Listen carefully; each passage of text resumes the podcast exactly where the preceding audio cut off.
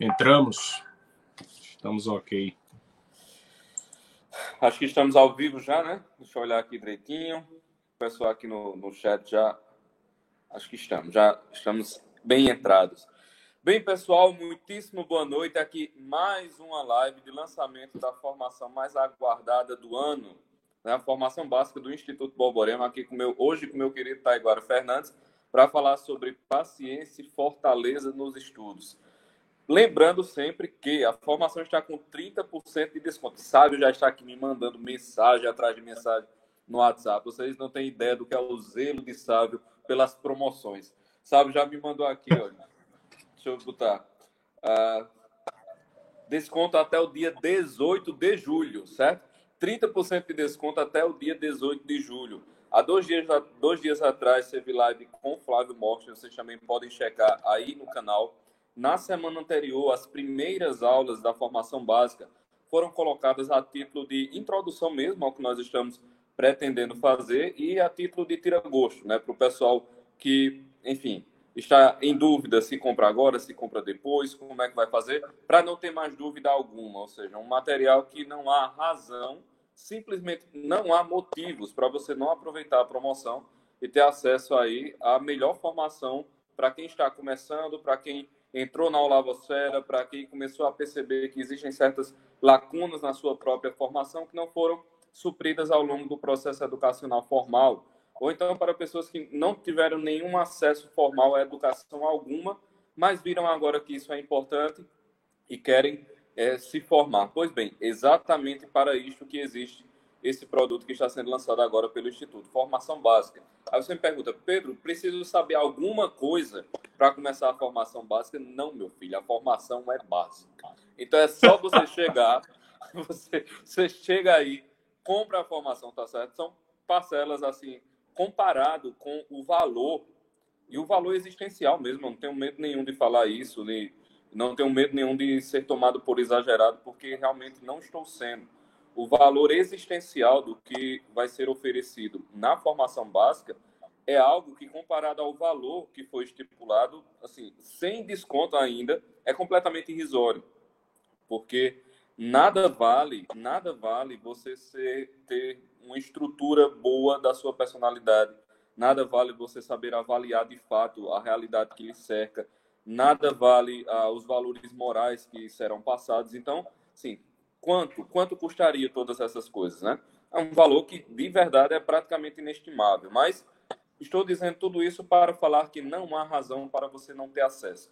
Se já tem uma caminhada na vida intelectual, se já conhece ah, esse mundo que nós estamos apresentando, se está entrando agora, não importa. Se você está vendo esse vídeo daqui a um mês, dois meses, três, quatro, cinco, dez anos, não importa. Né? O valor dessa formação, o valor em conteúdo, o valor educacional, ele certamente será atemporal. Então, não tem, não tem perigo nenhum de decomposição ou de anacronismo. Né? Está tudo ali da maneira que deve ser para se iniciar os estudos. Então, sem mais delongas, eu já supri as necessidades do nosso querido sábio, anunciando aqui a promoção de 30%.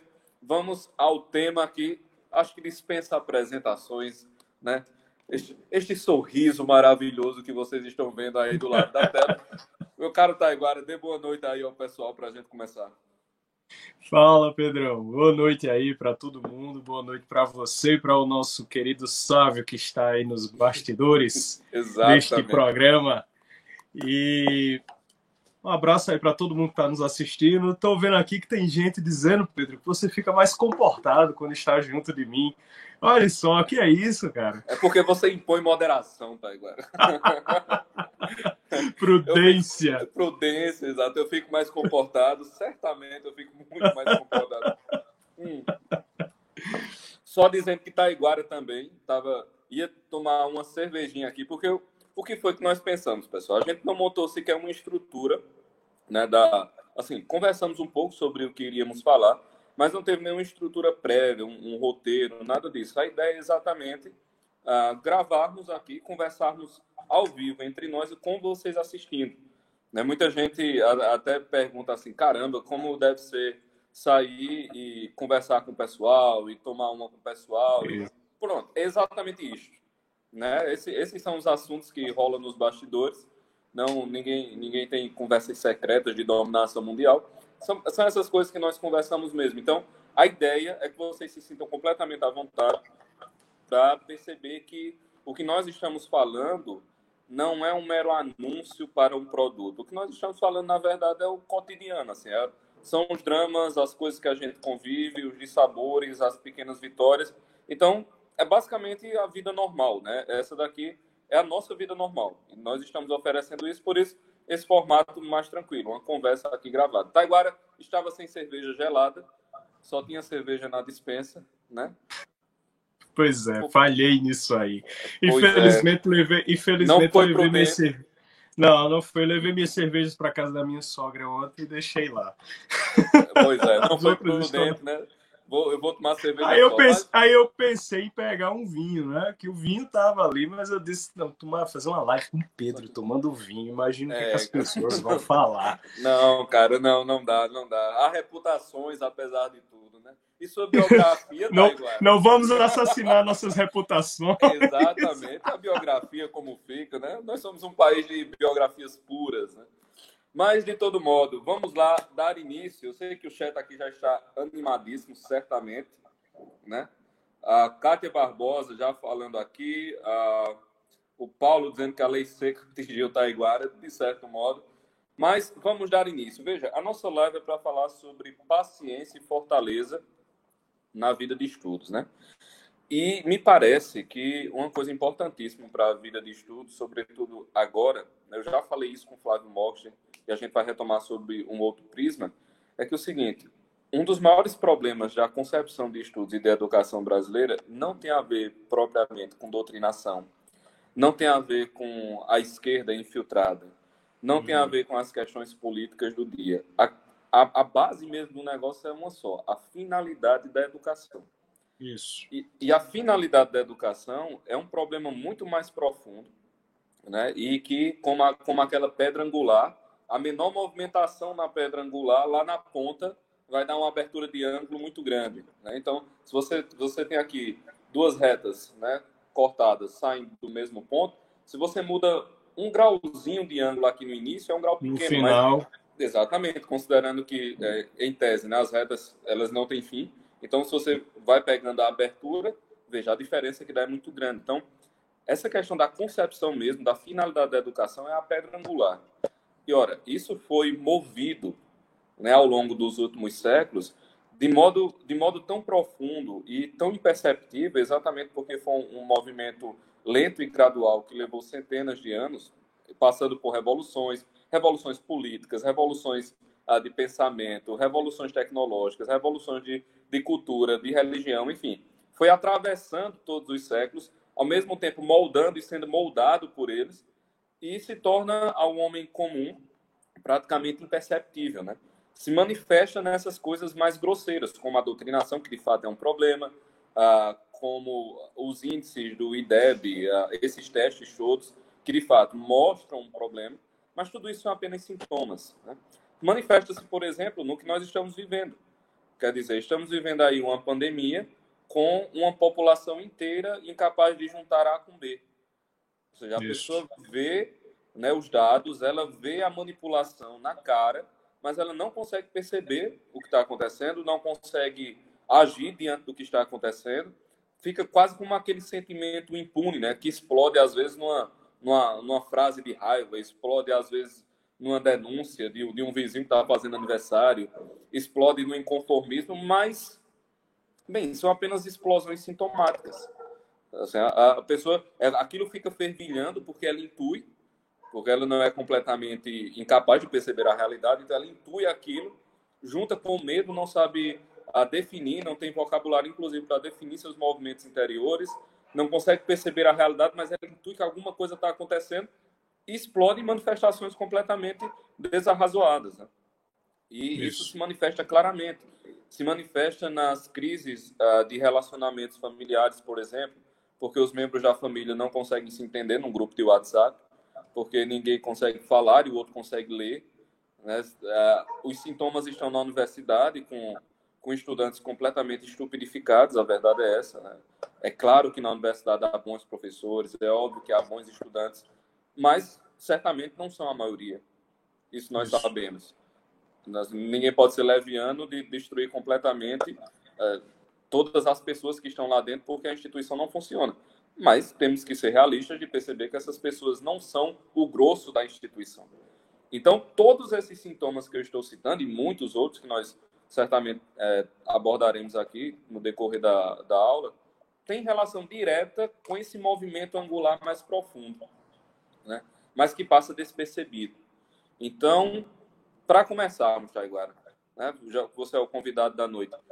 O que você poderia dizer a nós sobre qual é a finalidade da educação e como você percebe essa mudança angular ao longo, ao longo do tempo? Né? Se você quiser fazer uma linha histórica ou, ou falar dos sintomas, enfim, fica à vontade. É, uma, uma das, das coisas que eu mais gosto de fazer é a gente partir da própria, da própria língua, né? da própria palavra, para entender os seus significados, porque nós sabemos que a língua ela é muito, ela foi muito destruída com o passar dos tempos, justamente para que as pessoas não percebessem o significado real de qualquer palavra. Uma vez que você não percebe o significado real de qualquer palavra, né, que é o que o desconstrucionismo fez no, para a nossa sociedade, essas palavras elas se tornam um mecanismo de consolidação de poder, porque quem define o significado controla né, a, as realidades, por dizer assim. Né? Se você você vai lá no Gênesis, qual foi o, o primeiro o primeiro poder que Deus deu ao homem? Né? Ele depois que ele faz toda a criação, coloca o homem no cume da criação, né? é, cria a imagem e semelhança e etc. E aí tá lá no capítulo 2 do Gênesis, Deus leva, salvo engano, o versículo 19, Deus leva cada um dos animais para que Adão dê os seus nomes. Né? Então, o fato de o homem estar no topo da criação confere ao homem, naquele momento, por uma autorização divina, dar nomes à criação. Então, dar nome a alguma coisa é o poder máximo que foi dado ao homem, porque dar nome a algo é definir a essência daquilo ali. Então, quando você dá nome, quando você utiliza uma palavra, você significa uma realidade através de um símbolo linguístico. Então, é isso que Adão fez. Só que Adão não estava inventando uma criação. Adão estava nomeando a criação que fora feita por Deus. Né? É, logo, se você compreende que as palavras elas nomeiam realidades, você compreende que a realidade é prévia à sua palavra. E você, como homem, apenas enuncia aquela realidade. Você encontra símbolos para expressá-la mas você não confunde essa sua expressão com a criação da realidade. Esse é, esse é o primeiro ponto que todo mundo precisaria entender. Só que hoje em dia isso já foi completamente invertido e as pessoas acreditam que mudando o significado das palavras, esvaziando as palavras de conceito e de significado, você também modifica as realidades a que elas se referem. Né? E essa, então, inclusive, foi a primeira tentação. A exatamente, tentação, ser como a, Deus. Exatamente. A, a tentação é, o, é to, tomar o lugar do verbo criador. Exatamente. O verbo é o, a palavra divina é a que cria. Né? Então Deus diz: faça-se, faça-se. Né? É, façamos o homem, faça-se a luz. É, separe-se a terra das águas. Então Deus cria através do verbo. Mas o verbo divino é criador, o verbo humano é apenas enunciador. Então, o verbo humano, ele enuncia, ele expressa uma palavra. Essa é a participação que a mente humana possui na mente divina, quer dizer, descobrir a realidade que Deus dispôs. Só que isso foi invertido e se criou uma ideia né, de que nós poderíamos criar realidades esvaziando as palavras de seu conceito, através de jogos linguísticos. Então, por exemplo, eu pego uma palavra que está muito em voga no debate político atual, antidemocrático. Não é? Eu defino que antidemocrático é ter uma máscara de ursinho e soltar fogos de artifício. Então, isso é se torna o conceito de antidemocrático, ou seja, ofensivo ao regime democrático, violador do regime democrático, por uma decisão. Mas nós estamos aqui no Nordeste, no São João. Eu estava ouvindo agora mesmo fogos de artifício sendo soltados ali. Isso é antidemocrático? Perceba, existe aí uma, uma significação não é? que foi emprestada à palavra. Mais do que isso, por que, que o MST, quando fazia é, queima de pneus ou parava rodovia, eu mesmo já, já fiquei horas e horas e horas preso numa rodovia aqui na. Para quem não sabe, a 230 ela era muito bem frequentada. Sim, pessoal, eu, eu, né? eu fiquei preso ali na 101, né, entre João Pessoa Sim, e é, João Pessoa e, e Recife. E tendo um julgamento lá no TRF5, fiquei preso na rodovia, não pude, não pude comparecer ao julgamento, mas por quê? Porque estavam queimando pneus. Ora, isso não era antidemocrático, né? nunca foi classificado como antidemocrático. Então perceba, quem domina a linguagem, quem domina a palavra, domina o significado das coisas e dominando o significado das coisas consegue tentar criar realidades. Isso não é a verdade, mas é o que se faz dentro de uma perspectiva de controle político. Eu comecei a falar disso tudo apenas para chegar na palavra educação. Educação significa, ela provém do latim, né? a palavra que provém do latim, ex ducare, né? conduzir para fora, ex ducare, conduzir para fora. Conduzir para fora de quê? Conduzir para fora de quê? Ora, quando você pensa em conduzir para fora, você pensa estar fechado em algum lugar anteriormente. Então, você é quem é quem é conduzido é conduzido por alguém, não é? Você não se conduz a si próprio. Então você é conduzido por alguém. E para fora de algo. Isso é educar. Você está fechado e alguém conduz você para fora dali se você pega lá o mito da caverna, essa condução é justamente sair da caverna, da, da escuridão, da penumbra, né, daquele lugar fechado em que você não enxerga nada, apenas a sombra, e ser conduzido para fora, para o mundo real, né, para o mundo em que o sol ilumina as realidades. O sentido de educação sempre foi esse. Só que conduzir para fora, não é? tirar a pessoa daquele ambiente em si mesmado, daquele ambiente fechado, né, aquela penumbra, aquela treva, você tirar uma pessoa daí, não é, significa, de igual maneira, você capacitar uma pessoa para que ela possa caminhar até fora. Então, não é apenas ensinar uma pessoa o que é que está lá fora, né? Olha, tem tem sol, tem plantas, tem. Não. É também tirá-la de lá, fazê-la andar até fora. Então, perceba que só nisso aí você tem toda um, todo só na palavra educação, quando você compõe o imaginário da palavra, né? a gente sabe que Santo Inácio de Loyola propõe fazer isso, né? Composição do lugar para você poder meditar sobre algo. Então você ia meditar sobre o Calvário, você compõe o Calvário. Se você vai meditar lá sobre é, São João Batista, hoje é o dia dele, então você vai compor, né? O lugar em que São João Batista pregava, o seu nascimento, etc.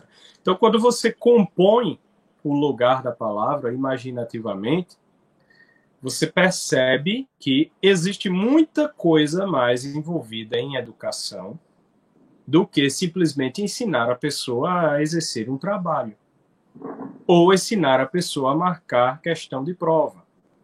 Não é apenas isso.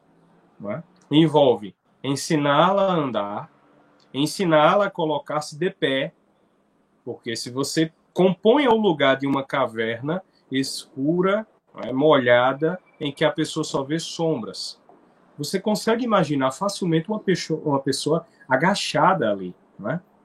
Ela ela tá lá destruída, ela tá agachada, ela tá presa em alguma coisa. Então, envolve ensinar a andar, ensinar a pôr-se de pé, ensinar a olhar para frente, ensinar a abrir os olhos e enfrentar a luz, porque ela está no escuro. Né? A perceber que as formas das sombras são apenas sombras, mas existem coisas reais. Então, tudo isso aí envolve uma educação não apenas para exercer um ofício, mas para a pessoa se colocar de pé como gente.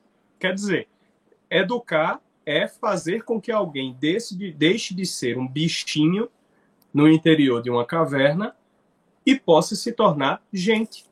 Uma pessoa que anda ereto sobre os dois pés né? e seguindo adiante.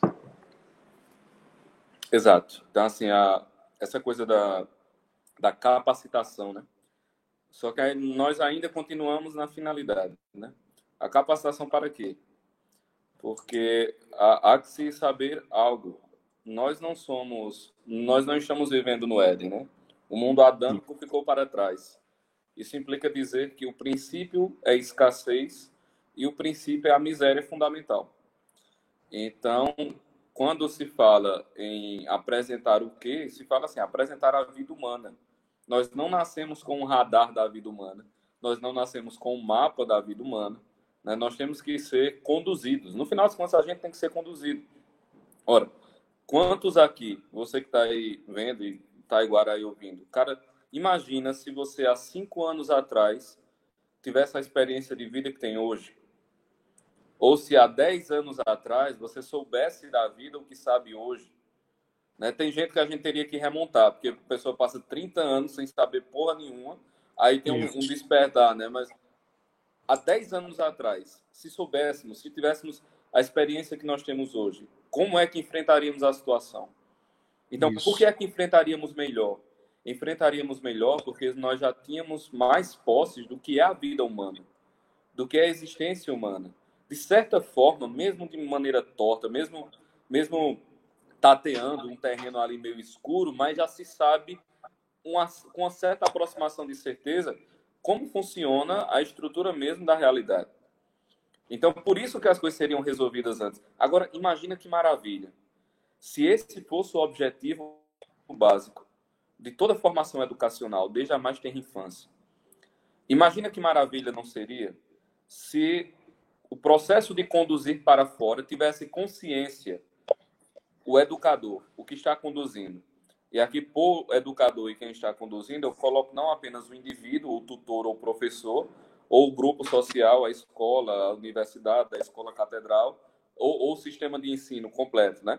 Mas coloco todo, mundo que está na função de conduzir para fora. Imagine que esse condutor, ele soubesse não apenas a natureza de quem está conduzindo, mas a partir da natureza daquele que é conduzido, a, a finalidade que a natureza dele exige. Porque esse também é um ponto. Todas as coisas têm uma natureza intrínsecas, obviamente, né? Porque é natural. Então, a, a ideia de algo intrínseco está próprio, tá próprio da natureza, né? porque é algo que vem in natura, já vem pronto. Então, todas as coisas têm uma natureza própria. Essa natureza própria atualiza suas potências conforme o meio adequado e conforme a sua finalidade. Então, eu não tenho. Essa caneca tem uma natureza própria. Se eu usar ela para tomar uma cerveja ou qualquer outro líquido, é uma maravilha. Se eu usar ela para tentar, sei lá, cortar uma árvore, não vai ser tão interessante. Por quê? Porque ela dá. Exatamente. Então, ela não tem a potência dela, aquilo que ela tem capacidade por sua própria natureza, você não tem como atualizar pelos meios que você está querendo. Então, volta a uma frase que eu disse numa palestra, e alguém até me Pedro, essa frase é tudo Falcon. Eu falei, rapaz, como Falcon é muito mais inteligente que eu, é provável que ele já tenha dito. Então eu não, eu não faço a menor ideia se ele já disse antes, mas provavelmente ele já falou.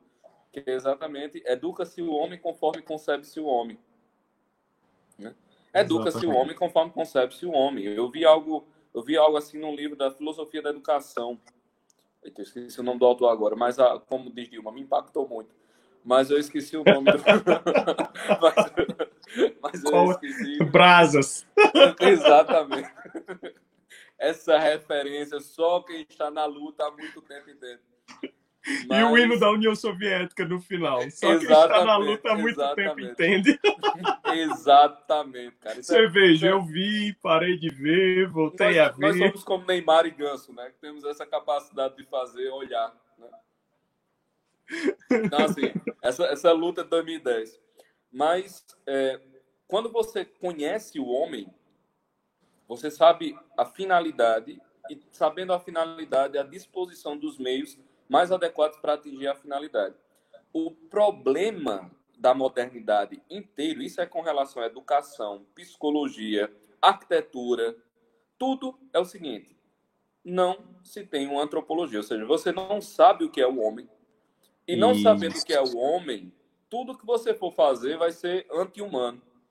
Perfeito, então, perfeito. qual a finalidade da vida humana e das cidades? Ninguém sabe, porque ninguém sabe para que o homem existe. Então, você faz aquelas loucuras, né? Se tem uma coisa que o, o jovem Taiguara caiu aí. Voltaste? Voltou. Tá me ouvindo? Voltei. Tá me ouvindo? Estou, estou ouvindo, estou ouvindo. Pronto. Se tem uma coisa, sobrou algo bom né, de toda, de toda, digamos assim, bem aspeadas obras de Lobão, foi ele falando sobre a arquitetura de Brasília, né, e da, da arquitetura de Niemeyer, que ao invés de a pessoa fazer uma casinha de tijolo bem aconchegante, a pessoa faz aquelas curvas, né, aquelas bundas, aqueles úteros, aquele negócio assim que ninguém aguenta morar naquela coisa porque parece que está entrando num plano infinito. Então aquilo ali não é humano propriamente. Aquilo ali não é humano. Mas por que aquilo é feito? Porque você não sabe qual é a finalidade da vida humana. Portanto, a arquitetura não é feita para humanos. A arquitetura é para atender a uma ideia descolada da realidade e da finalidade real.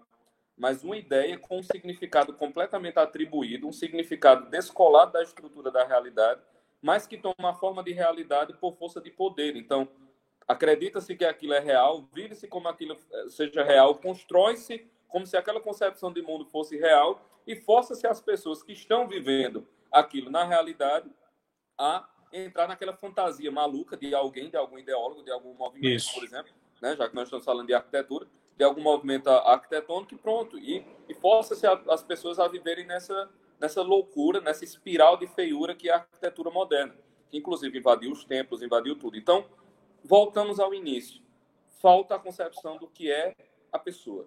Então, quando você sabe qual a finalidade do homem, e a finalidade do homem certamente, certamente, não é passar no Enem, a finalidade da vida humana certamente não é ter uma profissão universitária, que esse também é um ponto. Veja, se a natureza humana é uma só, isso implica dizer que as coisas que são essenciais à natureza humana ou são essenciais desde sempre ou não são essenciais de modo algum. Porque a natureza humana é contínua, meu filho. Então, assim, você ser psicólogo, isso não é essencial à vida humana. Isso é uma ciência que tem 100 anos. Agora, a caridade, o ouvir, a sabedoria, o conduzir, o destrinchar situações, o dar bom conselho, isso é humano. Então, são essas peças fundamentais que são colocadas sob uma forma moderna de uma, de uma determinada ciência ou outra, que terminam compondo uma determinada casta de formação profissional universitária, que é colocada como um caminho possível dentro da estrutura social atual. Mas isso não significa dizer que é a vida humana. Porque isso. não é. Né? A estrutura narrativa da vida não é essa. Então, uma educação, ela tanto mais será eficiente, quanto mais ela tentar atingir objetivos perenes que estão ligados diretamente à estrutura da natureza humana. Ou seja, uma educação que seja capaz de dar as ferramentas para lhe conduzir ao mundo da virtude, ao mundo da sabedoria, ao mundo da integridade pessoal, isso é uma educação. Porque sabedoria, virtude e integridade pessoal são necessidades da natureza humana desde sempre. De Adão até o último dos homens, que vai nascer no dia do juízo final. Pronto. Conhecimento, sabedoria, integridade. E isso vai estar dentro da estrutura da natureza humana. Então, se você tem um sistema educacional que perde de vista essas coisas, você não tem um sistema educacional. Você tem, no máximo, um treino, uma habilitação sendo muito, mas muito generoso. Uma habilitação profissional. Quer dizer, se as universidades funcionassem, elas conseguiriam formar bons técnicos. É isso. E nada mais que isso.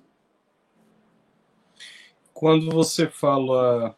Você falou uma coisa muito apropriada quando disse que toda o problema é não haver uma antropologia.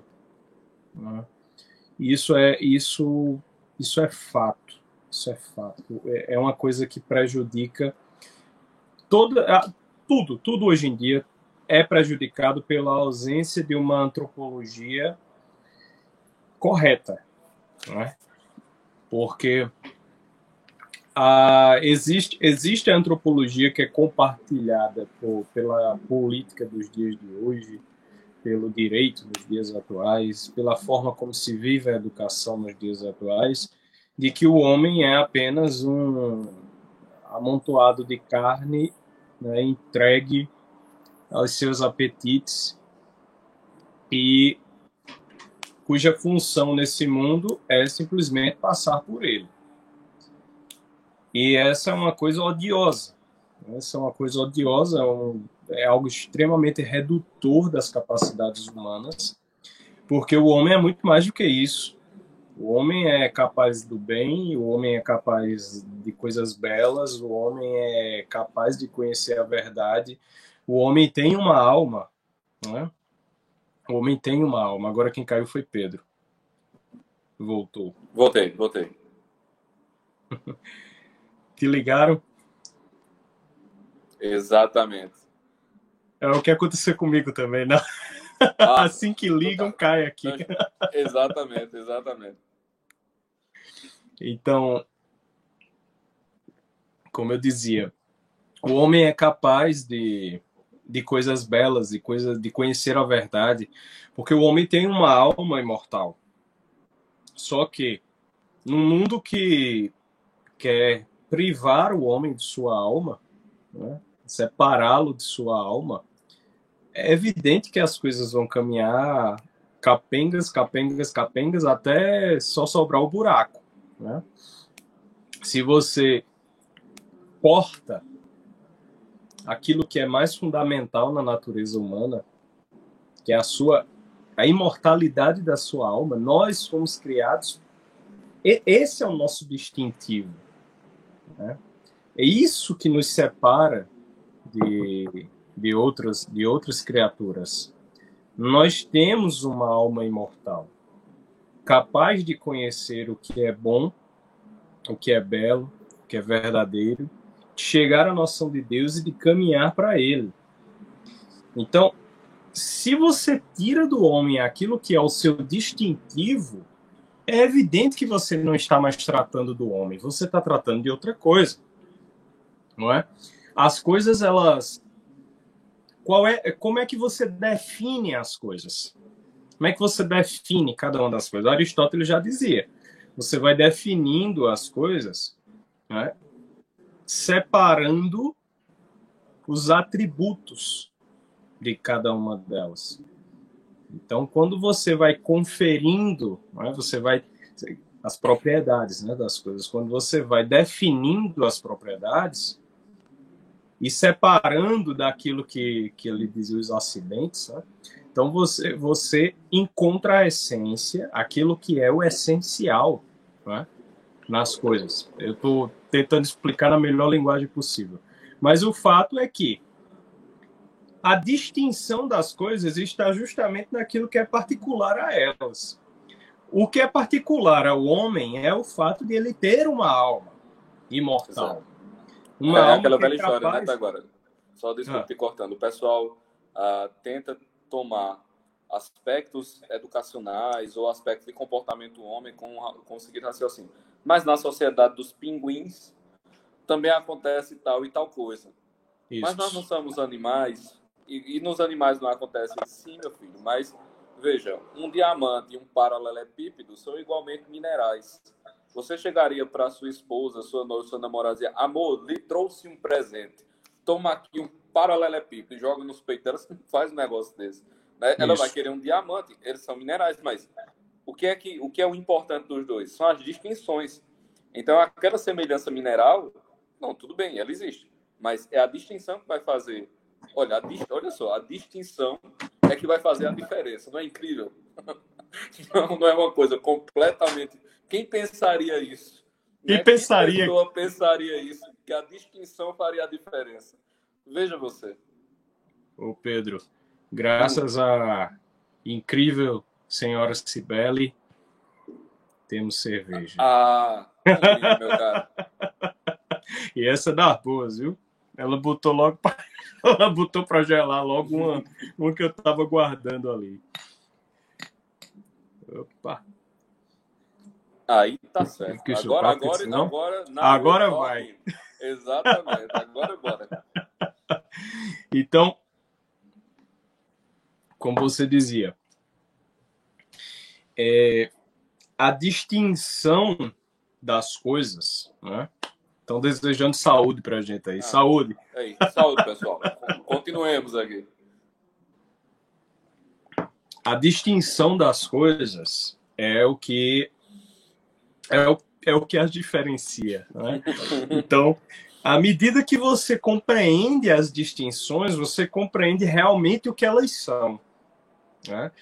É, tanto é que esse é o objetivo das ciências, né? Quando você vai falar nas ciências, elas querem cada vez mais especificar o que, o que é o objeto de estudo de cada uma delas.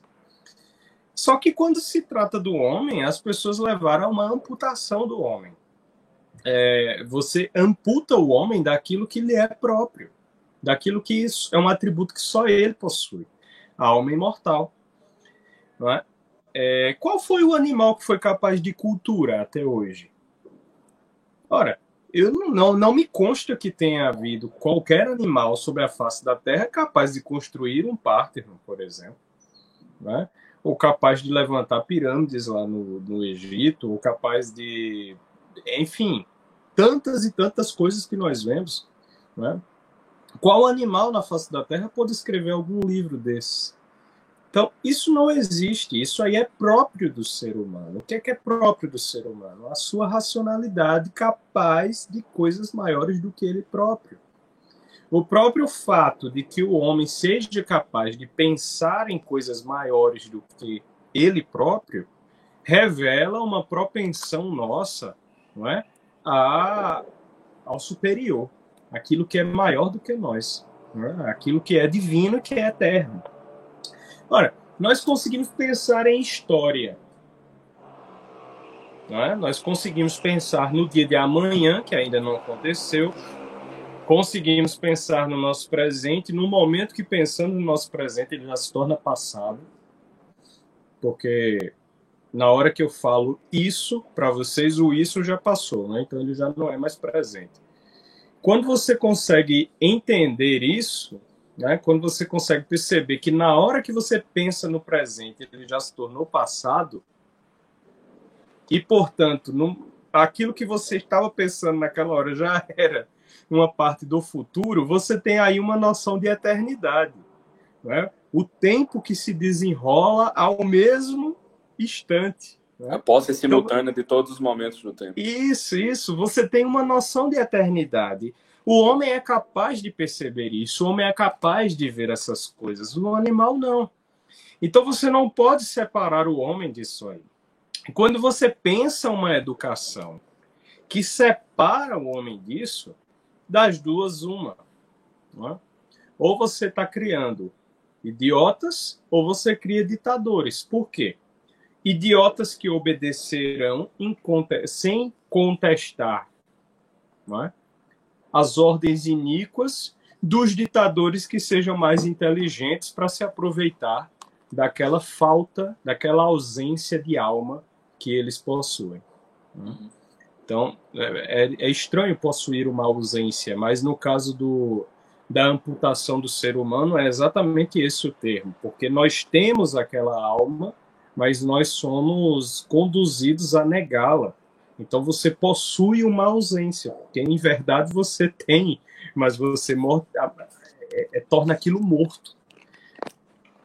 Quanto mais isso for feito, mais a educação se perde do seu sentido. Exato. Curioso, tá? Agora você falar Curioso você falar isso. Deixa eu ver se eu boto aqui o celular na posição melhorzinha. Peraí, bicho. Um momento. Ah, curioso você falar isso porque eu estava lendo esse livro aqui, ó. Uhum. Da mentira, né? Cada vez mais eu, eu, eu, fico fascinado com os intelectuais romenos. É um negócio assim absurdo, né? Porque os romenos são muito bons, são muito bons. É um negócio maravilhoso. E ele fala aqui sobre algo interessante, né? Sobre uma peça é, Philo, Philoctetes. Né? Sim. Uma peça que fala sobre uma artimanha de Odisseu para tentar capturar um arco, o arco sagrado, digamos assim. Philoctetes daria... é, de, é, é de Sófocles, não é? É, exato. Eu exato. dei uma aula sobre Sófocles segunda-feira, sobre Antigo. Sim, no, no, no, teu curso, né? É uma das sete então, peças que sobrou dele, isso daí. Veja, que não chegou. Imagina de 130. De 130, chegaram sete para nós. Pois é, então imagina a grandeza né, desse pessoal. Por isso que eu sempre digo, a, a melhor resposta sobre o que é que nós sabemos do mundo antigo? Assim, nada. Nós não sabemos. O que é que nós sabemos do mundo pré-diluviano? Nada. O que é que nós sabemos das primeiras civilizações? Nada. Então, nos é passado, inclusive na escola, como se fosse tudo fato comprovado, como se tudo já fosse uma certeza cabal, como se a linha da, do, do, conhecimento e a linha das civilizações fosse bem certinha, né? Mas a verdade é que a gente não sabe muita coisa. No final das contas é isso, a gente não sabe quase nada do que aconteceu. Mas ah, nessa peça, a Odisseu tenta ah, tramar uma, uma armadilha para conseguir com um homem que ele já havia abandonado numa determinada ilha a posse do arco que, enfim, seria o equivalente a uma bomba atômica, né? Seria aquele, inclusive aquele arco que aparece no filme Imortais, se eu não me engano, né? O arco que o arco de Imperium, algo desse tipo. Eu, eu não me recordo a, a, expressão agora. Mas ele tenta fazer isso através de um filho de Aquiles. Ele diz: "Ó, oh, você vai ter que ir lá enganar". E na verdade a palavra, né? O, o Gabriel Liciano, ele diz que a palavra a específica utilizada, o termo grego é raptar. Ou seja, ele faz ele faz uma, um jogo para dizer que a mentira é o rapto do homem. Ou seja, você Isso. vai raptar a consciência do outro e você raptando a consciência dele através de meios fraudulentos. Ou seja, a mentira, ela sempre antecede a destruição do homem. Isso também em regimes políticos, né? Nós, inclusive, estamos vendo essa atribuição de significados das palavras, elas antecedem a tirania. Então você não tem como executar a então. Pois não, fica à vontade. Só, só um, um, comentário especificamente sobre esse ponto aí. O Wegelin escreveu no livro dele Hitler e os Alemães para mostrar precisamente que o que precedeu ao regime nazista na Alemanha foi a destruição da linguagem. E ele apontava, sabe quem eram os destruidores da linguagem? Que ele que ele é, é, dizia serem os responsáveis por tornar possível que Hitler se estabelecesse na Alemanha sem ninguém perceber. Porque as pessoas, as pessoas imaginam assim: nossa, Hitler está.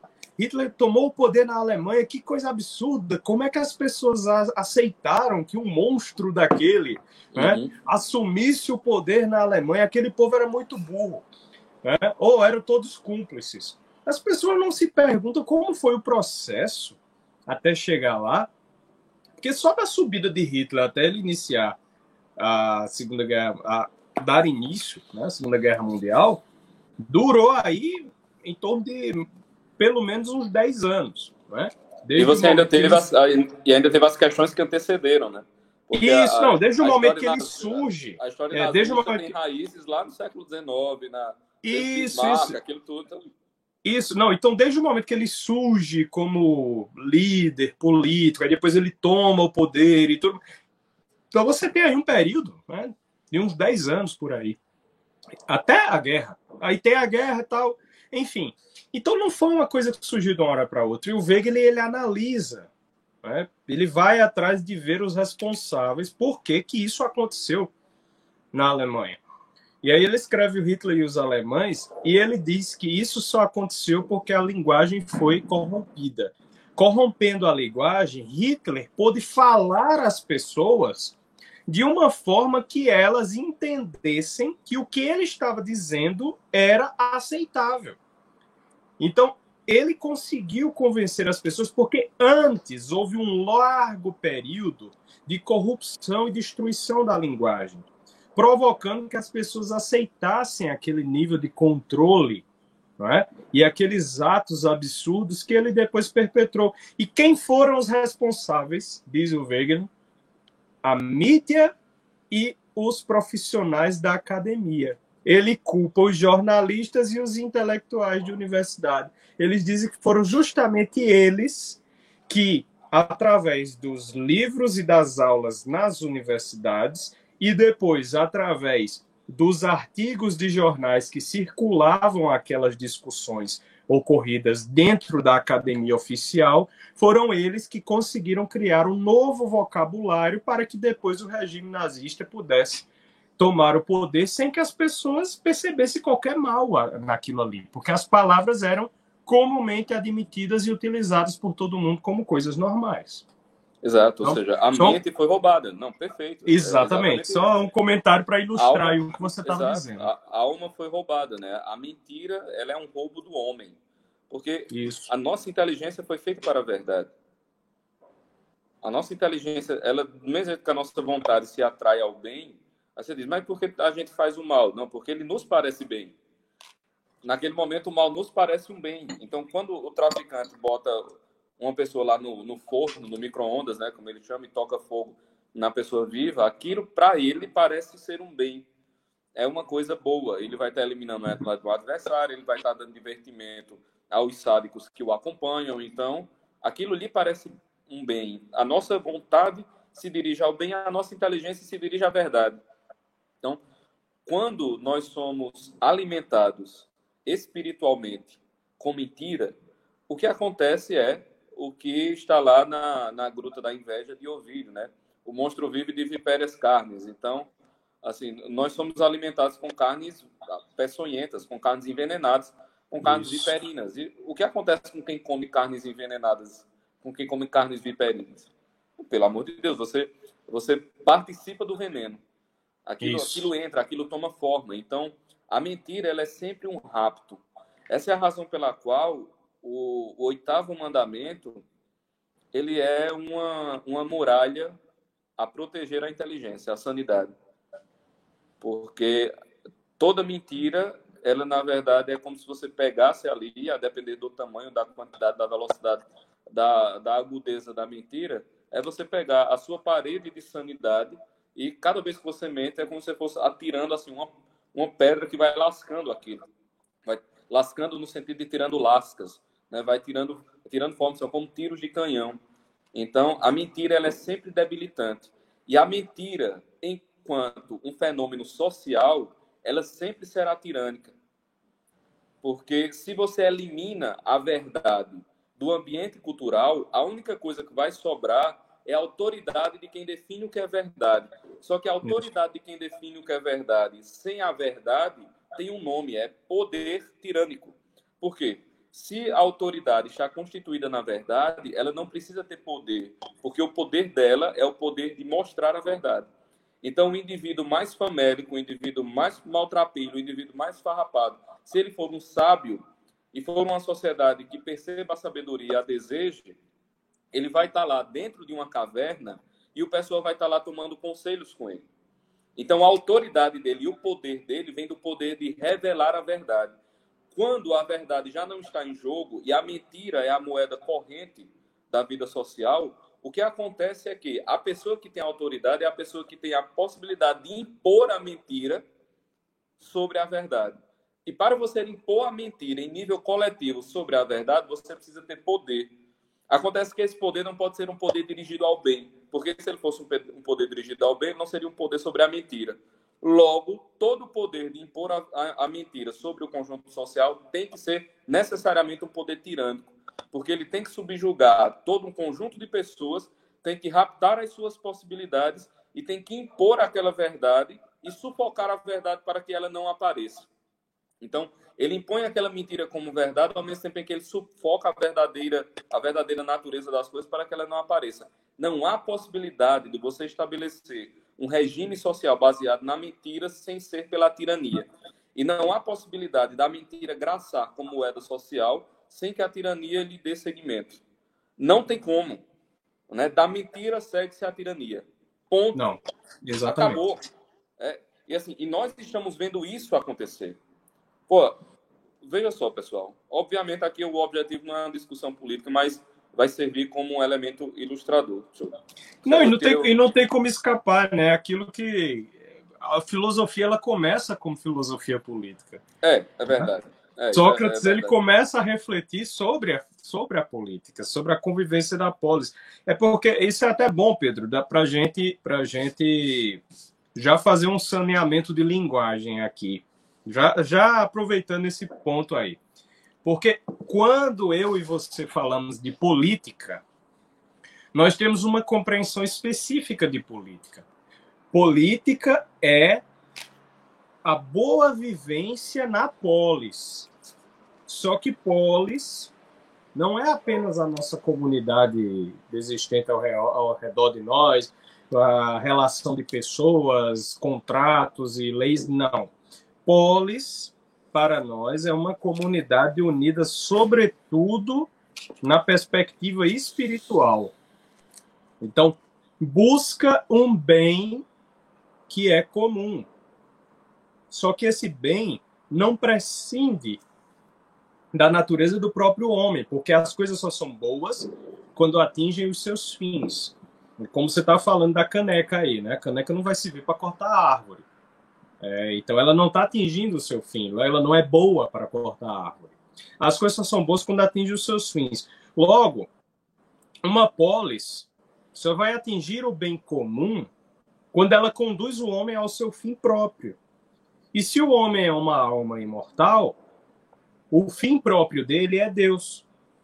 Logo, a política, no seu sentido clássico, sempre foi, isso é o que nos mostra São Tomás de Aquino, lá no, no seu tratado De Reino, a política, no seu sentido clássico, sempre foi a maneira de bem conduzir os homens à verdade e a Deus, dentro da polis, quer dizer, dentro da comunidade unida espiritualmente em busca desse bem comum.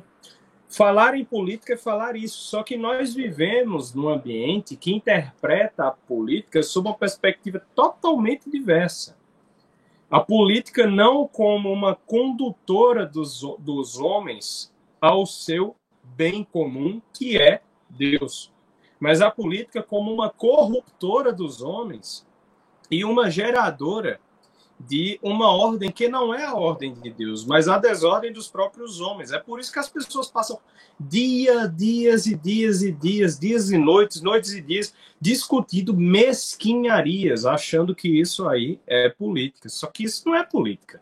Exato. Isso aí é qualquer coisa que você quiser chamar. Mesquinharia, idiotice, burrice, tolice, não é? safadeza, putaria, o que você quiser chamar mas isso não é política. E a gente precisa começar a sanear a linguagem. Porque o pessoal acha que está discutindo política quando está discutindo bobagem. Essa, essa é a verdade. E, e, e, deixando passar, né? Tá, tá filtrando o mosquito, deixando passar um camelo. Olha, o Mário é Chainho, o Mário Chainho disse uma coisa perfeita ultimamente, né? Perfeita. Ele falou que a política nacional essas pessoas se perdem discutindo a política nacional, né, que ficam aí dia, dias e dias após dia, dia após dia, dia após dia, olha, mas fez isso, mas fez aquilo, mas não sei o que, mas andou para um lado, andou para o outro, não sei o que, e agora veio o xadrez, e agora vem não sei o que. Quem fica perdendo dia após dia né, a, a, sua sanidade discutindo essas coisas, o Mário Chaim falou uma coisa interessantíssima. Esse tipo de, de, de política é como pornografia. Você fica lá assistindo, assistindo, assistindo e não intervém em nada. E só tem emoções com aquilo ali, mas não intervém porcaria nenhuma. Exato. Então você ficar discutindo essas coisas, perder a sua sanidade, a sua tranquilidade, não é? Só em nome disso, de uma compreensão de política que inclusive não é a política real, é você estar como que se embebendo de embriagando de pornografia, né?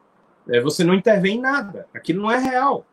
É só provoca emoções e você acha que está né, fazendo alguma atividade política real. Pedro, me diga, quantas pessoas pararam no Brasil para produzir, nesse momento que nós estamos, né, uma instituição conservadora? Quantas? Quantas o tá pararam? Tá, o pessoal está muito preocupado em, em e fazer mitar. instituições de hashtag. Né? É, mitar. Mitar, mitar, mitar. fazer mitada. Né? Olha, quantas pessoas pararam para fazer uma fundação, uma instituição de promoção de uma causa provida, uma instituição de caridade. Vocês acham que os esquerdistas fizeram o quê? Os esquerdistas ficavam aí só escrevendo demais. Quando eles escreviam, eles escreviam livros, que é uma coisa que nem Nós também não é, ainda, ainda não começou a sair. Exatamente. Eles escreviam, escreviam livros. Os esquerdistas, eles faziam SEBs. eles faziam comunidades eclesiais de base, eles faziam sindicatos, eles faziam instituições que, por serem corpos organizados, conseguiam exercer pressão. Foi assim que eles fizeram. Né? Foi assim que eles fizeram. Agora, nós não temos fundações, não temos instituições, não temos corpos para exercer a política como ela é, a política real, a política que busca um bem. Nós não temos isso. Nós ficamos o tempo todo só tweetando, né? tweetando, envolvendo em polêmicas, e não é assim. Nós temos que fazer, pronto, uma coisa como essa aqui. Informação básica que o Instituto está lançando. Isso era para ter vários, era para ter vários programas desse tipo. Em todos os lugares, mas só tem o Instituto Borborema fazendo. Entendeu? É, isso é verdade. Só, só tem o Sobra... Instituto Borborema fazendo. Sobramos nós. Exato. Então, então esse é o ponto. A, a, nós temos que nos acordar, minha gente, para viver a política da maneira real. Eu abri um parênteses muito longo, mas enfim, era, é, é importante que é nós saneemos, é importante que nós saneemos a, a, essa palavra, porque muita gente só quer se preocupar com a política numa visão mais mesquinha dela e não com a política como ela é. A política de verdade. Exato. E a política de verdade, ela, ela aponta para caminhos mais excelentes, ela precisa de meios mais excelentes e ela precisa de pessoas mais excelentes, ou seja, pessoas capazes, né? Então toda essa discussão que nós estamos uh, fazendo aqui sobre esse uso da linguagem, cara, isso precede o, qualquer movimento político. Isso. Assim, o movimento político supõe uma linguagem capaz de expressá-lo. O movimento político supõe uma linguagem capaz de comunicá-lo às pessoas. Então você não tem sequer como arregimentar pessoas se você não tem uma linguagem comum, se você é incapaz de falar sobre aquilo para quem está fora da bolha. Então, tudo isso nos remete novamente a uma capacitação para a linguagem. E não só, veja, se nós estamos dizendo que a mentira precede a tirania, então uma das modalidades de escapar da tirania é exatamente sendo capaz de perceber a mentira e de refutá-la. De tal modo que, se a inteligência coletiva não está adequada ao desafio de perceber a malícia e a mentira que estão preparando o terreno para a tirania, meu querido, você pode botar a população brasileira todinha no Twitter. Não vai resolver. Não vai resolver. Nada. Voltamos às questões de essência e de acidente. Ora, a manifestação por Twitter, por carta, por pombo correio, com qualquer outra coisa, com qualquer outra coisa, isso são características acidentais da comunicação. A comunicação verdadeira ela só vai acontecer entre duas almas, tá certo? A única possibilidade de comunicação é a comunicação entre duas almas, entre Isso. duas pessoas. Só a consciência individual conhece, pô. Essa é a aula 2 do COF. Só a consciência individual conhece. Esse é o princípio básico da filosofia de Olavo. Né? Tanto, tanto que a sua definição de filosofia mesmo é a unidade da consciência na unidade do conhecimento e vice-versa. E vice-versa. Então, Exato. assim, só uma pessoa fala para outra. Inclusive, Deus, quando nos fala, ele nos fala porque ele é uma pessoa. Deus não é uma coisa, uma energia, uma entidade. Deus é uma pessoa, né? E essa, e, e essa, Pedro, tem que ser uma as pessoas, nós estamos há uma hora falando e talvez alguém esteja se perguntando, mas e o tema? Paciência e fortaleza. Nós já estamos lhe treinando, deixa eu dizer, tudo isso aqui, nós já estamos lhe treinando você ser paciente e forte. Exato. É isso porque, que está acontecendo. Porque, veja só, se nós entrarmos, eu vou retomar esse tema da política. Se nós entrarmos na política sem, ter, sem termos sido pacientes para antes fazer esse trabalho em nós, meu amigo, é muito simples. Só vai dar merda. Só vai dar merda. Inclusive, não eu, há... até. Não, perdão. Tá, não, tá. não há outra, não há outra definição para o que vai surgir. Nós temos de ser pacientes. O que é ser paciente? A paciência é uma parte da virtude e da fortaleza. Então, quando nós falamos em paciência e fortaleza, nós estamos falando numa parte da virtude maior.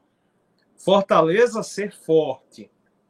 Ser forte se, se define como ter firmeza para levar as coisas adiante, não é? força para se defender e também para atacar. Ora, ter força para se defender também é ter força para superar os obstáculos e para suportar as perseguições e os problemas que advirão de você ter um objetivo. Essa capacidade de suportar é você ter paciência. E como é que você tem paciência? Você suporta as coisas sabendo que tem um objetivo maior lá na frente, que é uma outra parte da virtude da fortaleza, que se chama longanimidade.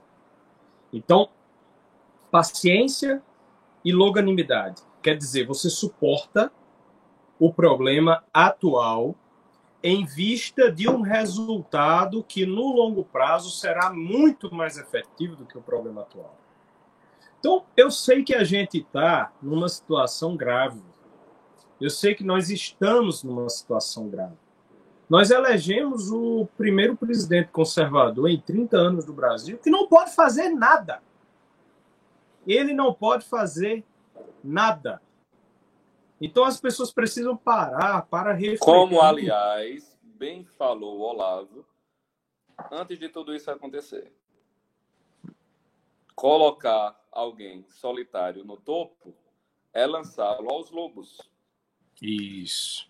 Porque sem, sem um corpo estruturado. Não existe. Inclusive sem um corpo intelectual.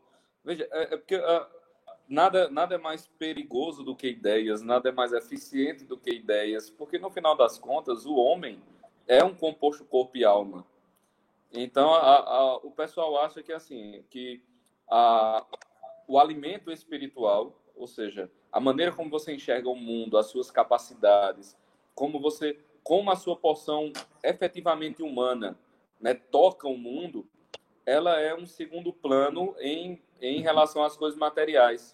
Porque a pessoa, tudo bem, se eu ficar sem tomar água três dias, eu morro. Então a pessoa acha que tomar água é mais importante do que ter uma vida reta. Não, Isso. apenas a morte é mais aparente.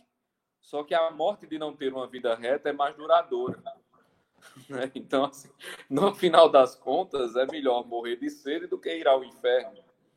Então, a, a questão é que ninguém se percebe que todas essas questões de natureza, de ordem a mais material, mais sensorial, elas sempre são precedidas, preparadas e conduzidas pelas partes espirituais do homem.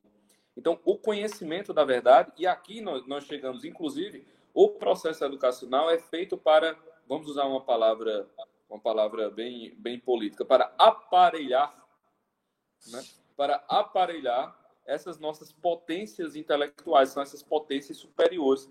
Então, na medida em que o processo educacional lhe torna mais apto, ou seja, ele aparelha, ele fortifica essas potências intelectuais, todo mais vai se desenrolando, porque as verdadeiras as verdadeiras mudanças elas acontecem porque o interior explode, não porque o exterior implode. É, é, é, é o contrário. Assim. O interior, é, do interior do, do, do vosso seio brotarão rios de água viva. É do interior que as coisas fluem. Então as coisas fluem de dentro para fora. Essa transformação da alma e por alma, ah, Pedro, eu não acredito em alma. Primeiro, você deveria. Segundo, se ainda assim você não acreditar, mais é, compreenda a alma como a psique, como o intelecto, como essa parte imaterial da existência humana. Então, o aparelhamento, o fortalecimento, né, a, o amolamento, no sentido de tornar mais afiado, de dar corte né, às, às potências intelectivas, elas vão causar um resultado muito mais profundo no mundo, porque elas vão causar um resultado sobre o indivíduo. E no final das contas, como eu disse, tudo que existe é uma alma conversando com a outra, é só isso.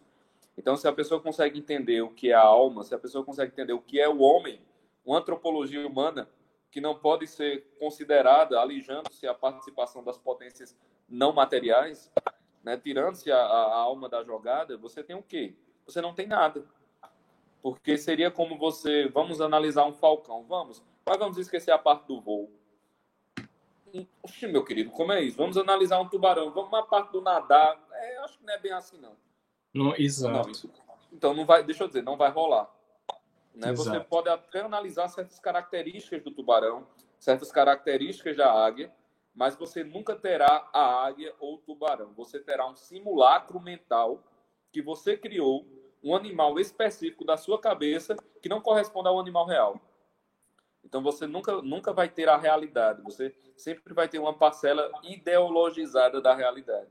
Ou seja, aquela realidade ela vai evocar em você sentimentos, ela vai evocar em você percepções sensoriais do mundo, mas ela não terá um, uma, um efeito relacionado ao referente, aquilo que de fato ela passa. Então, se você tem uma educação que prescinde dessa percepção sobre o homem, novamente, não há educação alguma. Não há educação alguma. E Veja, mais, né, Pedro? Não. É, não, um comentáriozinho rápido. Quando você corta a pessoa e tem a visão ideologizada de uma parcela apenas, todas as consequências daquilo que foi cortado você tentará negar do mesmo jeito. Então você vai precisar, não é, sabe aquele negócio com a pessoa que contou uma mentira tem que contar várias outras para uhum. poder, né? É, muito, é muito trabalhoso mentir, né? É muito trabalhoso mentir. Então quando você conta, quando o pessoal conta uma mentira sobre o homem, sobre qualquer coisa, sobre a realidade, ele vai precisar contar uma mentira sobre cada uma das consequências daquilo ali. Então, você amputar o homem da sua alma, por exemplo. Você vai precisar mentir sobre tudo que vem daquilo ali. Todas as ideologias modernas fizeram isso. Esse é o problema delas serem tão mentirosas, aliás.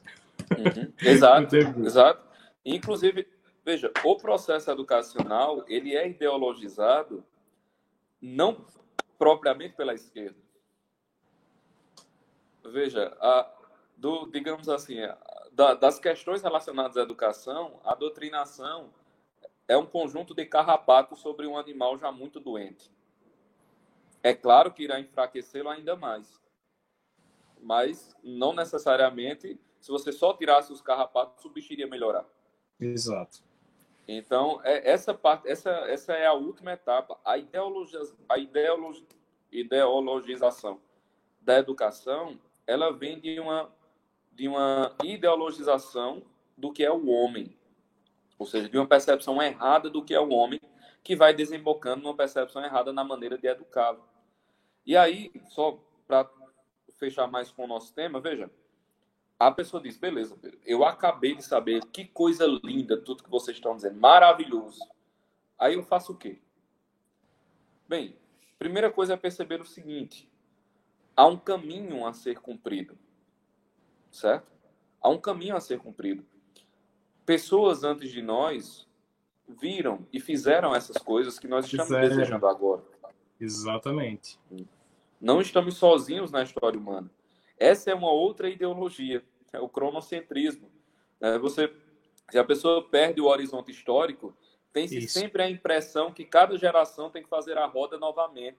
Exato. Então é um sentimento de solidão, bicho, alucinador. E de desespero, né? De desespero, pô. Quer dizer, eu tenho que ser Aristóteles, Mozart, Cara, né, Beethoven você, você pensa, ao mesmo tempo. Você pensa o seguinte, você pensa o seguinte, pessoal, eu sei que tem muita gente hoje. Eu vi, enquanto você estava falando, estava dando uma olhada aqui nos comentários, né? É, aí teve muita gente perguntando: ah, então quer dizer que não, que não devia ter sido eleito o Bolsonaro? Ah, então quer dizer que não era para isso ter acontecido? Ah, então é, a gente não tem solução, não tem jeito. Tem que ter fé e pronto. Veja só. Vamos, vamos, vamos ajeitar essas concepções aí. O Bolsonaro ter sido eleito, um presidente ter sido eleito, presidente conservador, era natural que acontecesse.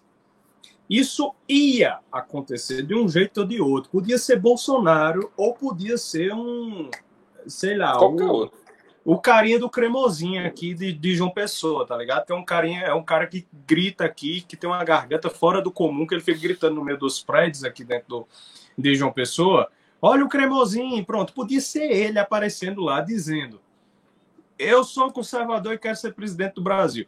Ia qualquer pessoa, qualquer pessoa que aparecesse dizendo isso era inevitável que fosse eleito, porque todo mundo estava de saco cheio das outras opções. Agora, uma coisa é uma eleição acontecer como consequência natural do momento político existente. Outra coisa é aquelas pessoas que se propõem se propõem a sustentar essa eleição não transitarem de um terreno para outro. Porque o que os, o que os, os conservadores nós deveríamos fazer. É? Era o momento de se criar uma série de associações pró-vida no país. Era o momento de se criar uma série de associações intelectuais no país. Era o momento de escrever livros. Não é? Eu não estou dizendo isso por, por nós aqui, porque a gente está fazendo a nossa parte. Né? A gente está fazendo a nossa parte. E os livros curso... virão, né, Taguara? E os livros virão. Eu estou fazendo um curso de Direito, o Instituto fazendo a formação básica, o Instituto é uma associação. Então, é, veja, é, eu não estou dizendo isso, mas isso deveria existir em muito, em muitos lugares. Não, não, era, não era só um ou outro fazer isso. Todos deviam fazer isso. Então, nós tínhamos que ter transitado do momento da polêmica estéreo para o momento da produção. Né? E essa é uma autocrítica que nós temos de fazer agora. Essa é uma autocrítica que nós temos de fazer agora, porque nós estamos vendo um presidente que não pode fazer nada. Esse é o fato. Então, pessoal, que ele seria eleito era inevitável. Mas nós também temos uma responsabilidade diante disso. E sabe-se lá quando nós teremos essa condição novamente. Então, sendo assim, façamos o que nos cabe fazer agora não é mais tempo de perder. Não é mais tempo de perder a hora. A gente tem que fazer o que a gente tem que fazer e pronto. Nós estamos no seguinte lugar: nós estamos no lugar de pessoas que precisam se educar para entender a natureza do homem, entender a realidade e evitar que erros como os que foram cometidos agora não se cometam jamais. Devido a isso, nós temos, eu vou retomar aqui a, o que você disse no começo, nós temos que fazer a nossa formação de base. Preciso fazer alguma coisa para fazer a formação básica? Ela é básica. Então, você tem que fazer Exato. a formação de base. Você tem que aprender a ler, você tem que aprender a escrever e você tem que aprender a falar. Então são as três coisas. Sim. E que, que deixa eu dizer, deixa eu dizer, ninguém sabe. Ninguém certo? sabe. É, esse Todo, é o ponto. Ninguém sabe. Porque, ah, veja, você, vocês. É, é, essa coisa do, do cronocentrismo, né? Cara, vamos pegar a educação como era há 600 anos. Vamos pegar a educação medieval, vamos pegar a educação romana, Isso. vamos pegar a educação ali do Renascimento do século XII. Meu querido, o verdadeiro Renascimento, né? Ah, Isso. É, o verdadeiro, o outro não, mas vocês acham mesmo que nós estamos nos píncaros, né? Nós estamos na glória humana educacional? É claro que não. Então, qualquer, informa qualquer formação pela qual nós tenhamos passado, se ela foi do tipo formal, que é a que é oferecida comumente, não estou dizendo nem que é por malícia de quem estava lá educando, ou por, ou por uh, tentar doutrinar, ou por esquemas, ou esquemas ilícitos. Não, não é isso. É porque ninguém, nenhum homem escapa de ser produto de seu próprio tempo. Então, isso. isso significa dizer que a nossa educação, a concepção de educação está errada. Estando errada a concepção de educação, as falhas virão. Exato. Então, o que o Instituto está tentando fazer é exatamente preencher uma lacuna. Veja, quando os, os jesuítas foram expulsos do Brasil, aconteceu uma coisa interessante, porque quando aquele demônio do Marquês de Pombal né, expulsou os jesuítas daqui, praticamente a educação brasileira inteira era feita pelos jesuítas. Isso. Né, do ensino, do ensino de crianças ao ensino superior, era tudo jesuíta. Então, ocorreu algo interessante, que foi o Brasil passar 70 anos sem ensino. Você, assim, já imaginaram? 70 anos sem ensino. Claro, sempre existia uma outra célulazinha, uma outra coisa. Eu estou falando assim, em termos, né, em termos mais gerais. Então, 70 anos sem ensino.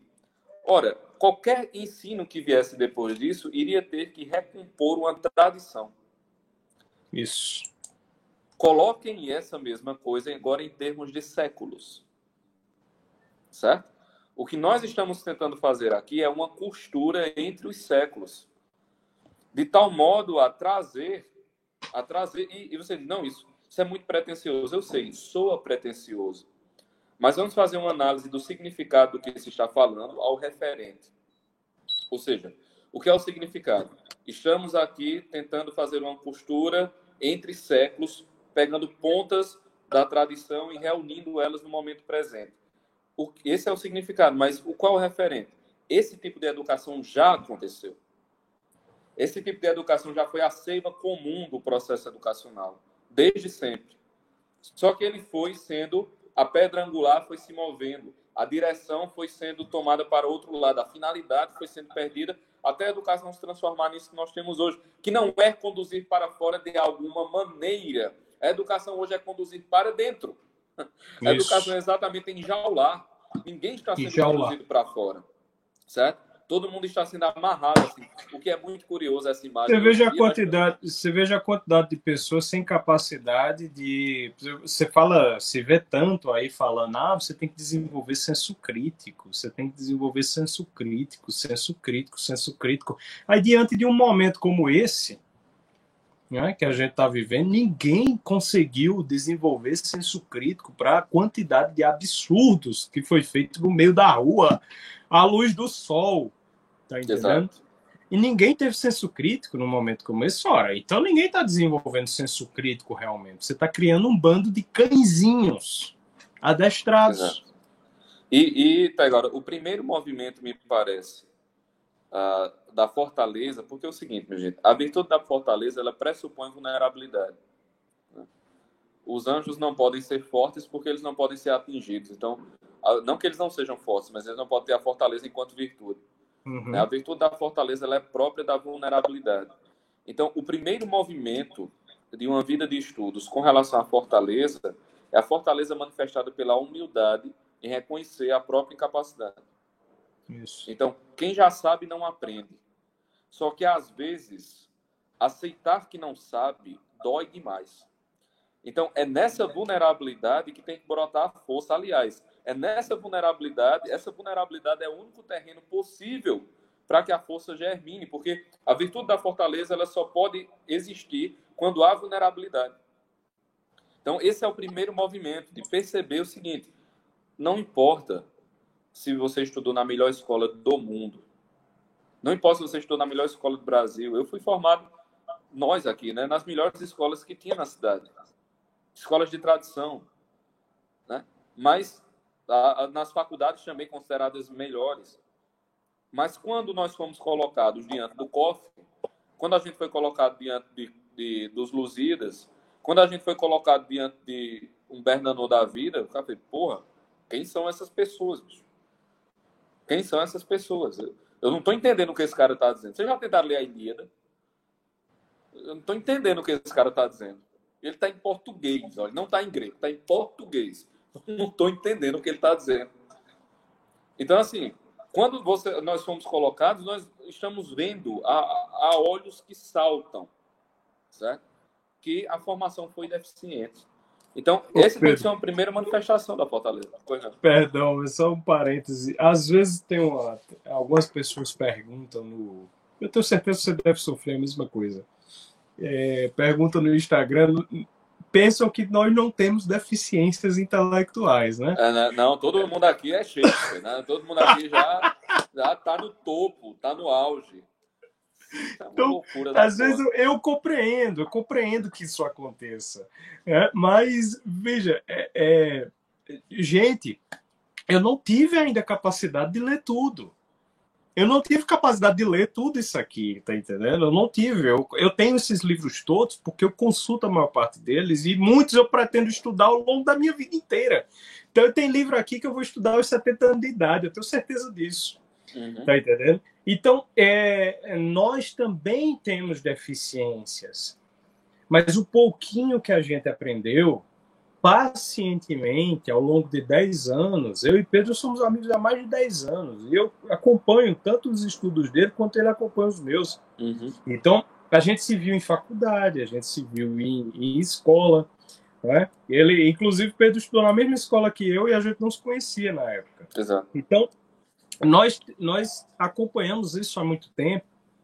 E esse, esse pouquinho que a gente construiu pacientemente, a gente já pode compartilhar, mas isso não quer dizer que a gente saiba tudo.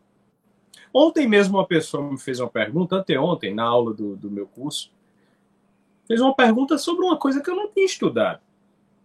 É, ela fez um, ela fez uma relação de uma coisa que eu tinha falado, de algo que eu tinha falado na aula sobre a peça de Antígona, com outra coisa lá do René Girard.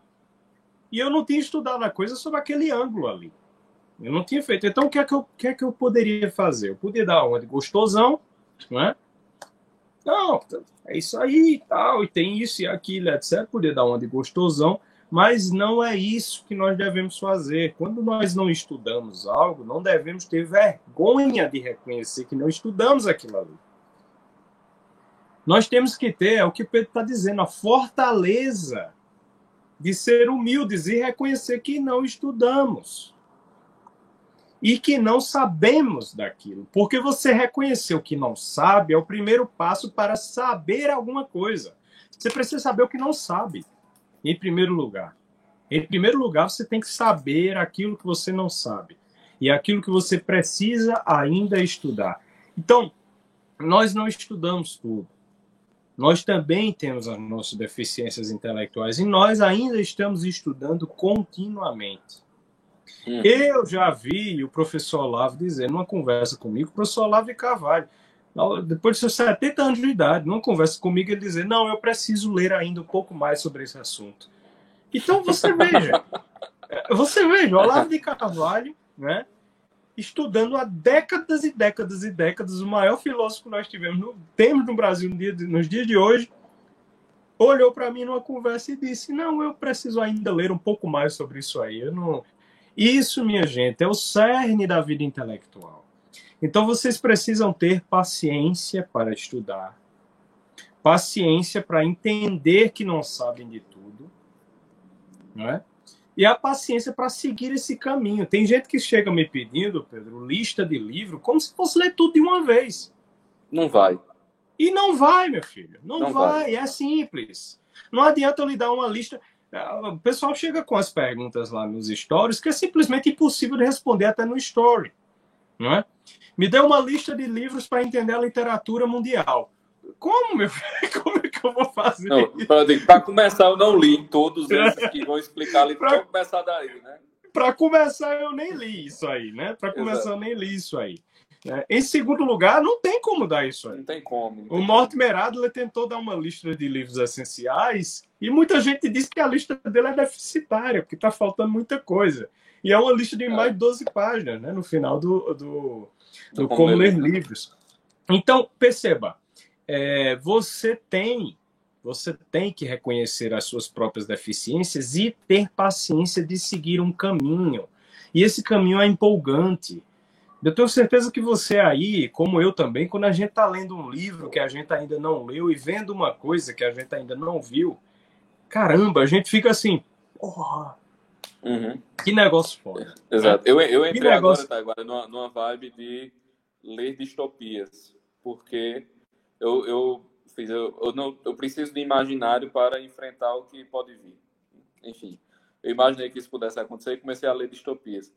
E aí eu não tinha tinha uma que estava na estava faltando na lista, que era o Fahrenheit 451. Uhum. E aí chegou ontem. Já já foi. chegou nos correios, já foi, já já matei o, o livro, porque assim, o negócio Já matou o livro. Meu Deus do céu, né? Meu amigo, que negócio interessante, né? Já encomendei uma outra que é nós, que é, tá na Veja, e assim que você vai montando a biblioteca, né? na introdução Isso. do Fahrenheit havia uma referência a nós.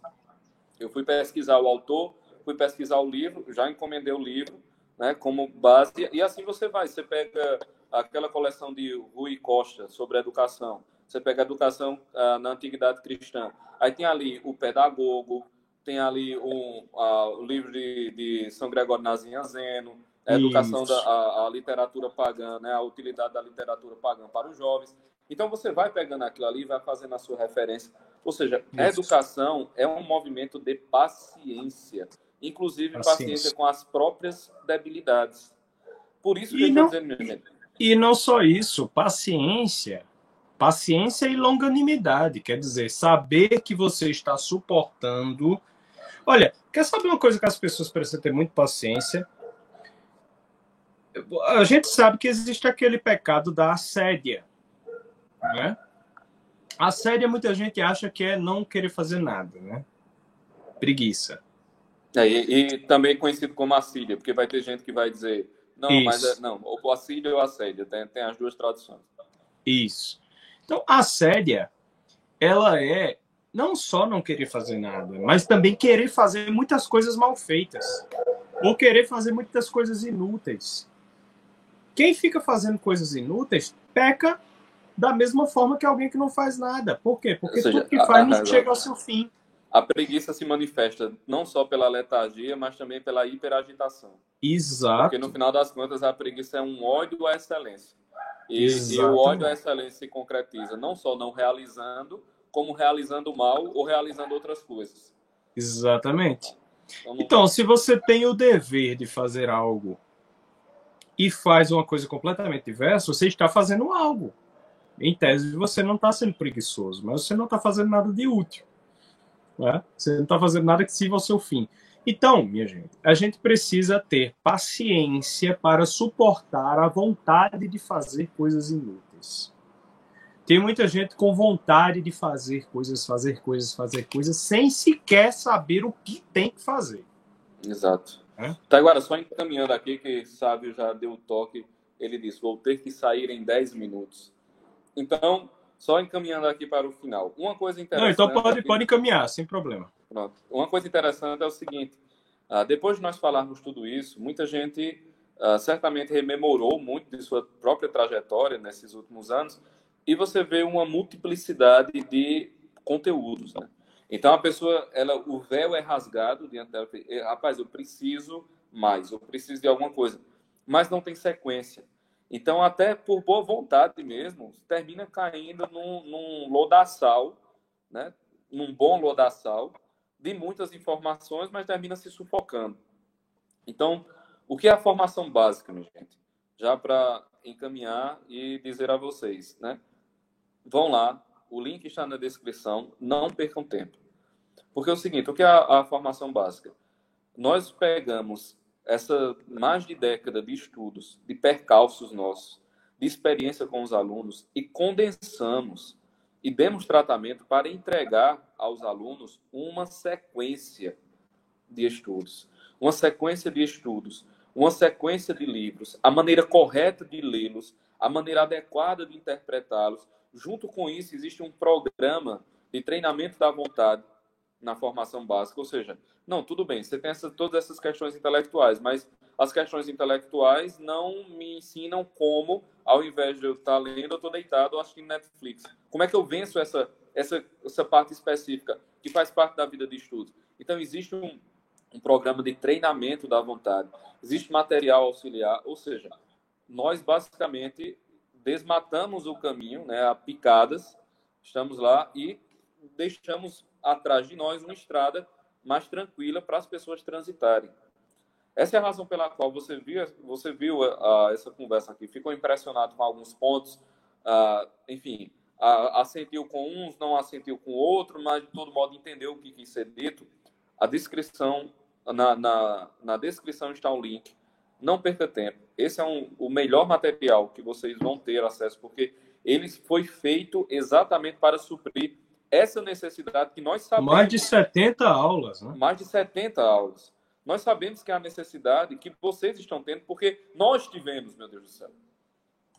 E as Exato. pessoas que estão chegando a nós perguntando a mesma coisa, porque o caminho que a providência nos permitiu, uh, nos permitiu viver sete anos atrás, oito, nove anos atrás, muitas pessoas estão chegando nele agora. Só que nós já estávamos nele há sete anos.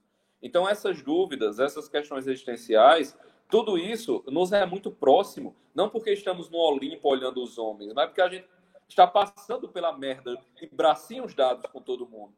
Entendeu? A, a, questão é mais essa, é mais visceral mesmo o negócio. Então, está tudo posto aí. Né? Não perca tempo, certo? Também não tenha afobamento de aprender tudo de uma vez. Tem 70 aulas, mas não é para você assistir 70 aulas em dois dias.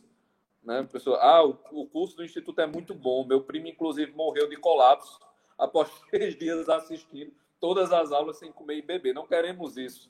Então você vai assistindo, né, lentamente, assiste uma, duas aulas. E o interessante, o interessante, na verdade, é que tenha, é que assista as coisas no sentido de absorvê-las, né? Por exemplo, muita gente acha, né, muita gente olha para mim vê aí as coisas que eu falo, etc. Esse bicho faz o COF. Você já fez quantas aulas do COF? O pessoal fica perguntando como se fosse uma coisa de quantificação. Exato. Né? Aí eu digo, eu digo, olha, eu já fiz o COF, eu nem sei quantas aulas eu fiz, porque eu faço, volto para o começo, assisto de novo, depois eu volto, vou até o fim, aí volto mais uma vez, e eu fico entendendo as coisas em profundidade. Aquilo ali eu vou fazer a vida inteira. O então, COF é para coisas... a vida toda. É, as coisas, minha gente, é para é você fazer tendo uma vida inteira para fazer. Eu sei que a gente não sabe se vai viver, está sobrevivendo ao, ao, dia de amanhã, mas hoje nós temos que fazer as coisas bem feitas. E fazer as coisas bem feitas, em termos de vida intelectual, é saber que você tem de avançar não só para frente, mas também em profundidade. Então, uma coisa é você estar tá louco aí atrás de quantidade, outra coisa é você entender realmente aquilo ali. E as pessoas têm que ser pacientes nisso também.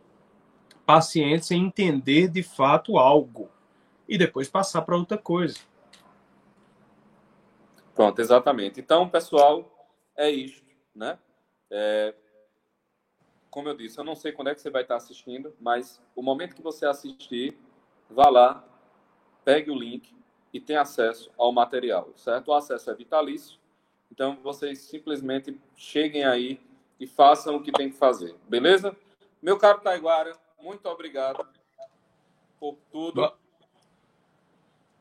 Valeu, Pedro. Certo? A gente fica aí na qualquer coisa na próxima, a gente te chama de novo e tá tudo certo. E vamos marcar umas livezinhas no Instagram, né? Para falar. Vamos, de... vamos embora. Temos que refazer umas lives lá. Exatamente, exatamente. Fica aí apalavrado publicamente. Pois, pessoal, é isto. O link está aqui na descrição. Vocês vão lá, mandem essa live para as pessoas, tá certo? Se você gostou, você acha capaz, fulano, fulano bem que poderia escutar isso. Vá lá e mande, né? Você está assistindo, faça um print da, da live aqui, bote lá no Instagram, marque o Instituto, marque a mim, marque a Taiguara, faça com que isso chegue a mais pessoas, né? O, o, o bem de verdade é o bem dividido. Então, façamos isso. Muitíssimo é obrigado. Até a próxima e um abração. Valeu. Um abração.